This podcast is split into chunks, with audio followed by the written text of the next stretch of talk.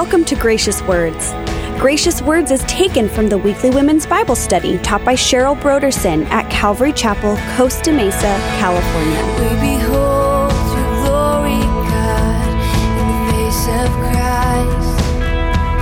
It shows us who you are, revealing who you are. Do you ever wonder why God sometimes seems to delay? F.B. Meyer said God's delays are not his denials. On today's program, we'll see how God uses divine delays to develop, deepen, and draw out our faith.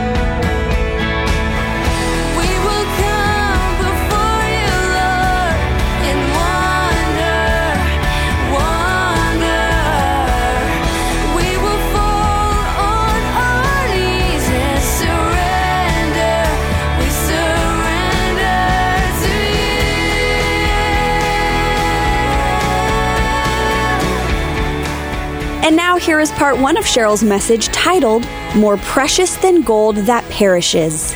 This is a rhetorical question. I'm just going to tell you that from the beginning. Ever wonder why God seems to delay his promises to us? Trevor, like, wait, why did you even tell me? Couldn't you have waited about five years when we were closer? Why tell me now? We pray, and God gives us a promise from his word. Have you ever had that? Where you're like, oh, I think this is a promise for me. I always have people coming up going, Cheryl, I think I got a promise. But it's like in the Bible and it's so good. I mean, would God really make this promise to me? Yes. And He gives us these promises. And it seems that He's leading us in a certain direction, and we are so excited about the promise, about the direction, and then everything stops. Nothing seems to happen. It's like construction on your house, just sits there with a broken pipe. And you're like, what is going on? Sometimes after we receive the promise, it seems that all of a sudden God turns us in the opposite direction and we're moving further and further from the fulfillment of the promise, or the situation even gets worse or seemingly more impossible to fulfill. So, what is God doing during these times of delay? F.B. Meyer, who was a pastor in England at the same time that Spurgeon was a pastor, said, God's delays are not his denials. Don't we need to remember that? That God's de- delays are not God saying no, but God saying, wait. God uses these divine delays to develop, deepen, and draw out our faith. Why? Because faith is essential. Faith is essential. It's vital to everything in our lives. It's vital to God working in our lives. Without faith, God is limited in our lives in what he can do. I think of Mark 6 5, when Jesus went to Nazareth. And Jesus wanted to do so much among them, but it said he could only do a few works because of their unbelief, because they were uncooperative, because they, they, they kept testing and proving him. So without faith, God is limited in what and how much he can do in our lives. In Hebrews 11 6, we learn that without faith, it's impossible to please God. You can't, you can't do anything right without faith. Without faith, our spiritual lives can never mature. We'll always be testing God. We'll be like the children of Israel. I believe, I don't believe. I believe, I don't believe. Without faith, we cannot understand, like Nicodemus, or enter into God's plan, God's work. It requires faith. Faith is precious to God. Faith means so much to God. God is looking for faith. When he scans the earth, according to Second Chronicles 16, when he looks, he is looking for those whose hearts are faithful or filled with faith towards him. This is this is what draws God's attention. Faith draws God's attention to us. Ronald Dunn, and he wrote one of my favorite books. It's called Have Faith. He quotes G.D. Watson. I don't know who G.D. Watson is, but it's such a great quote. I love it. It says, Our limitless trust in God seems to satisfy him as nothing else can do because it corresponds with his eternal faithfulness, it honors his veracity, and it is a constant, silent worship of all his perfection. Faith just says, You are all that you say you are. In 1 Peter 1 6 and 7, Peter says this In this you greatly rejoice, though now for a little while, if need be, you have been grieved by various trials, that the genuineness of your faith, being much more precious than gold that perishes, though it is tested by fire, may be found to praise, honor, and glory at the revelation of Jesus Christ. See, faith is so vital, so essential, that God will do whatever it takes to develop, to deepen, and to draw it out of us. In Abraham's life, we see faith developing, deepening, and being drawn out through one, the reiteration of God's promises and word.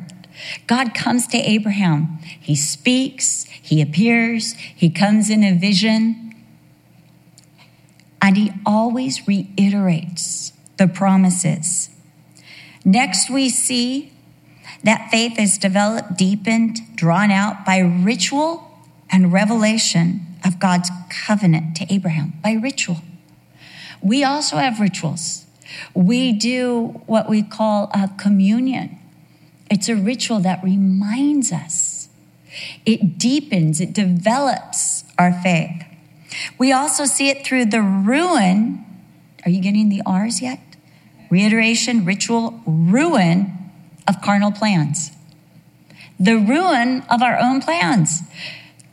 And finally, this is a W, but it's close enough the wresting greater authority over us by name changing.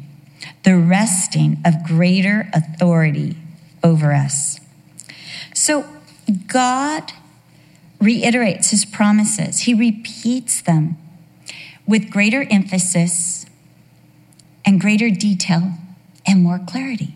You know, we get a promise, we're like, oh, oh, this is great. And, and we think God's going to do it one way. And then God begins to refine and show us how that promise is going to happen. Now, God in Genesis chapter 12, he calls Abraham out of Ur, then out of Haran, to follow him and go to a land that Abraham doesn't know. God leads Abraham to Canaan. Abraham's now been in Canaan for 10 years. And there have been unexpected events. There has been a famine. That wasn't expected. He wasn't warned that there'd be a famine. You're going to go there. You know, often when we think, you know, God says, come, move here. I've got so much for you. It's, yes. It is like famine. You didn't, you didn't say that there would be famine. You didn't put that in the plans. You didn't tell me about famine or Egypt. You didn't tell me about family separations. You didn't tell me that there'd be a cost or this would be part of it. You didn't tell me that there'd be battles with mighty kings. I've been going through the Psalms. And one thing I realized about the Psalms is everybody has enemies. We expect to go through life without any enemies. Like everybody loves us. That's how we want. Are you, you, are you okay with that? I love you. Are you okay with? I mean, I'd like everyone to be my friend. I remember this little boy years ago. You could barely understand him, but he says, I, I don't know why kunks can't be our friends. We're like, what? Why a kunk can't be our friend? And his mother said, why a skunk can't be our friend. And he goes, Why he wants to pray everybody. Why he wants to spray everybody. Like, oh. I mean, it, this little boy, I think he reminds us of ourselves. Why can't kunks be our friends? You know, why do they have to, you know, do that smelly stuff? Why can't they just be nice and just save the stink for themselves? Why? Because they're afraid, and fear creates enmity. God speaks to Abram and says, I am your shield and your exceedingly great reward. Abraham had experienced victory in battle. He was shielded by God, he had been protected by God. Abraham refused the spoils of victory from the king of Sodom, but he received the reward of bread and wine and blessing from the king of righteousness, from the king of peace, the priest of the Most High God, Melchizedek. But now, as God reiterates his promise to Abraham, Abraham has two questions. Now, remember, it's been 10 years. I love Abraham's honesty with God, and we'll see that even more as next week or as we study this next week. You'll see Abraham's honesty with God. And this is what he says, and I'm going to paraphrase I don't quite understand the game plan. Have you ever said that to God? I, I okay, I've got this promise, but I, I, I don't quite understand what you're doing. It's been 10 years. I have no biological descendants. You promised me that from my seed. And yet, right now, the only person that's going to inherit anything that I have is my servant Eliezer. And he can inherit my goods, but you told me I was going to have all this land and I don't own one single piece of this land that you brought me to to pass on. So, who am I going to and who am I going to pass on? Who are these invisible descendants who will get the invisible inheritance? What is going on?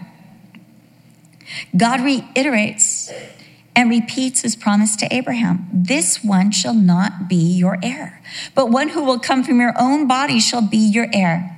And then Abram is taken outside by God into the crisp, cool night air of the desert.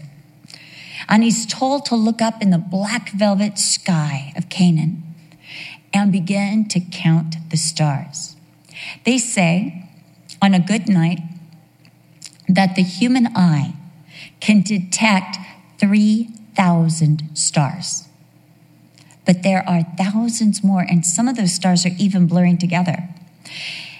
My dad had a little cabin at Green Valley, the property that Calvary owns.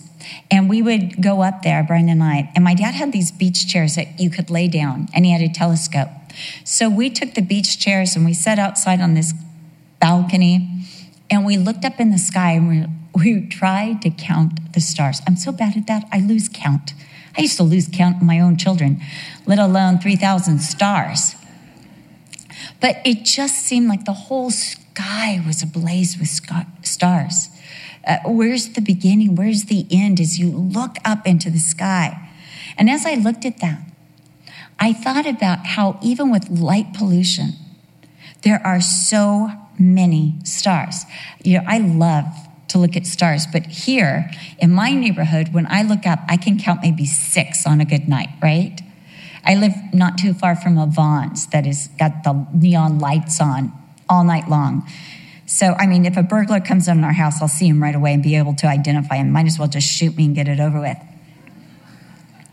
But God takes Abram outside and he tells him, Look now, look up.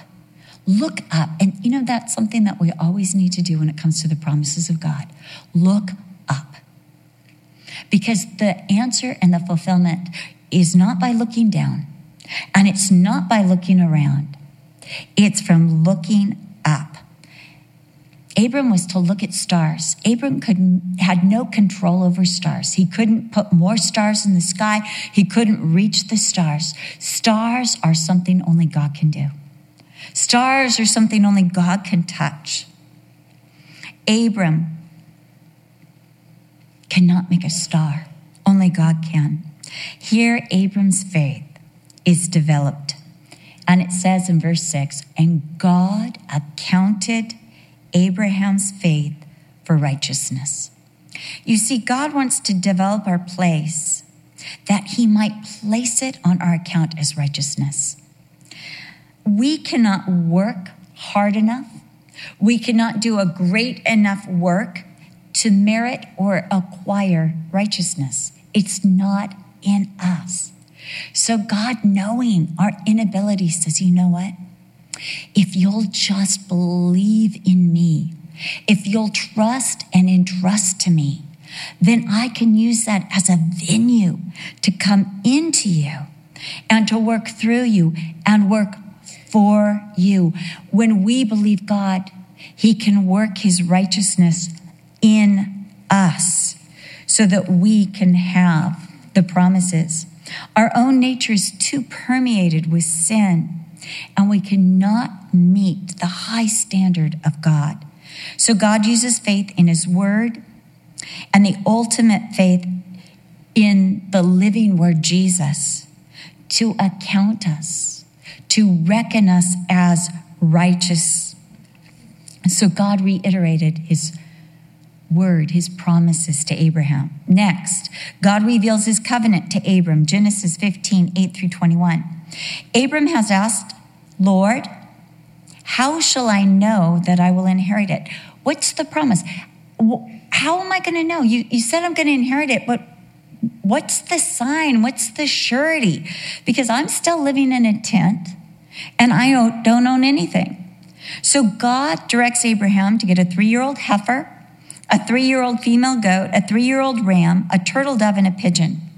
Abraham is to cut the heifer in half, cut the goat in half, cut the ram in half, and then put a turtle dove on one side and a pigeon on the other side.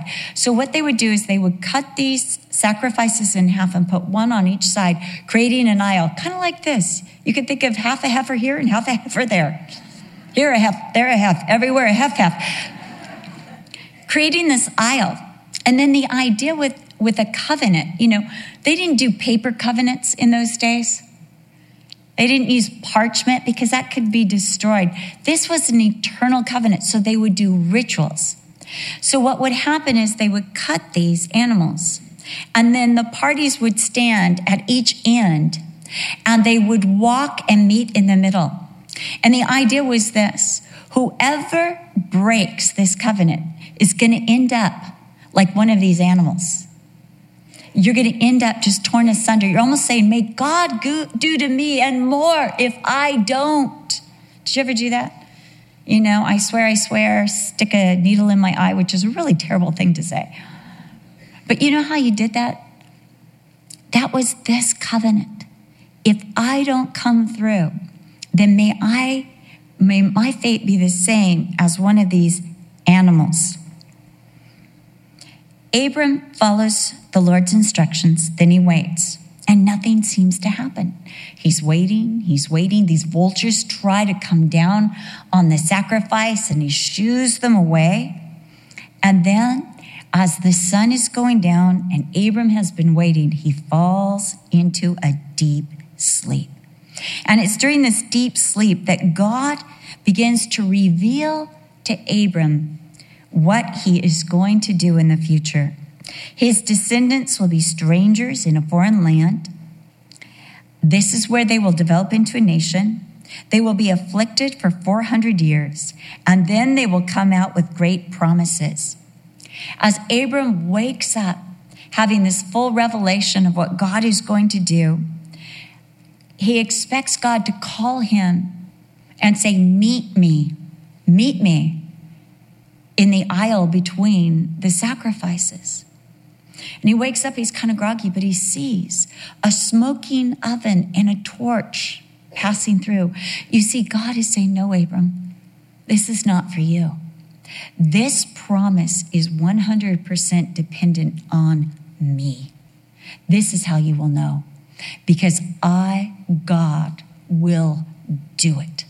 This is what Paul is talking, uh, the author of Hebrews is talking about when he says, God, God promised it by an oath. By his own name, he says, This is 100% dependent on me. And if I don't come through with my promises, then I will cease to be God. I'll be destroyed. I will cease to be God. Abram never passes through the sacrifices. How will Abraham know? Because God Himself will do it all. Then in chapter 16, we have the ruin of carnal plans. The ruin of carnal plans. When I used to teach Sunday school, sometimes I would notice the kids getting kind of antsy, like kids do.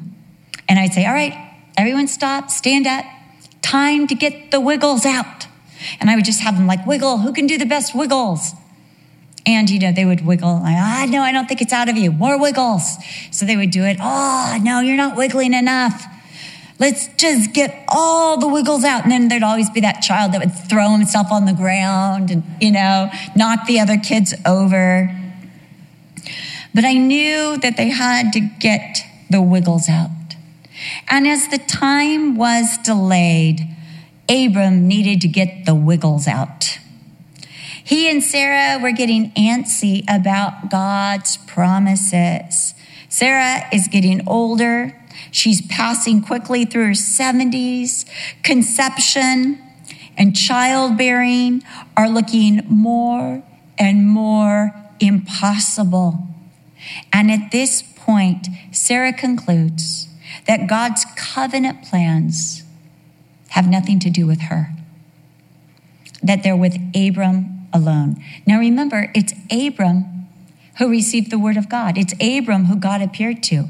Sarah's been in the background. In fact, Abram even gave her to the king of Egypt, like, hey, have I'm in the covenant. Do what you want with Sarah. And God protected Sarah and brought her out and told Pharaoh, don't you touch her. This man's a prophet. So she comes up with a plan. She's trying to insert herself into God's covenant, not realizing that she's part of it. She's trying to insert herself. She tells Abraham, Take my handmaiden, Hagar, who we acquired in Egypt, impregnate her, and I will raise the child as my own. It's a surrogate pregnancy. And everything seems to be all right with this. It sounds good on paper, it sounds feasible. They're actually helping God out. Here we are, God, this is your plan to give us children, a, an heir. We don't have one, so here's a way you can do it. Isn't that great? Here's the plan, Lord. At seven o'clock on Thursday night, you know, we're going to do this, and you just bless it and make it great. About seven years ago, Jasmine accompanied me to Miami, Florida for a Spanish book conference, and there was a reason she accompanied me. Mi español es muy pobre. Hers is muy bueno. And so she was my interpreter. She's so hilarious because we're sitting there and these these people are speaking in Spanish, and I want to know what's going on. I can I can uh, grasp about every tenth word. And she says to me, she goes, do you want me to interpret this? I'm like, kind of. She's like, well, if I do, I'll miss what they're saying. But it's so bad. This person is such a heretic. They're so off. Now I really want to know what's going on, right? Then another lady gets up. She goes, This one's so good. This is like, this is so, oh boy, I'll tell you later. So good. So I'm like, Jasmine, what they say? Oh, I can't remember exactly, man. Which one was that again? I'm like, Jasmine. But this one lady, she got up and she spoke English. And she'd written a book and she'd been on Shark Tank. She was absolutely gorgeous, but I think she had a surgeon's help. And she got up and she wrote a book on how to be rich. And it was like 10 ways to be rich. And you just follow her plan, you'd be rich. And this is what she said because this is how God wants to save the world, He wants to make each of us rich. God's delays are not God saying no, but God saying wait. God uses divine delays to develop, deepen, and draw out our faith. Faith is essential and vital to everything in our lives. Without faith, God is limited in what and how much He can do in our lives. Without it, we will never grow spiritually or please God. Delays can be frustrating, but remember God is there. He is in the waiting and doing a work in you. May God help us to trust Him as we wait and allow Him to grow our faith. We hope you have been blessed by today's Bible study. For more information about the Gracious Words radio program and the teaching ministry of Cheryl Brodersen, please visit our website at graciouswords.com. Coming up next time on the Gracious Words program, we'll look further at the life of Abraham and his faith as we continue our series, Our Great Creator, in the book of Genesis with Cheryl Brodersen. We do hope you make plans to join us. Again, for more information, please visit our website at graciouswords.com.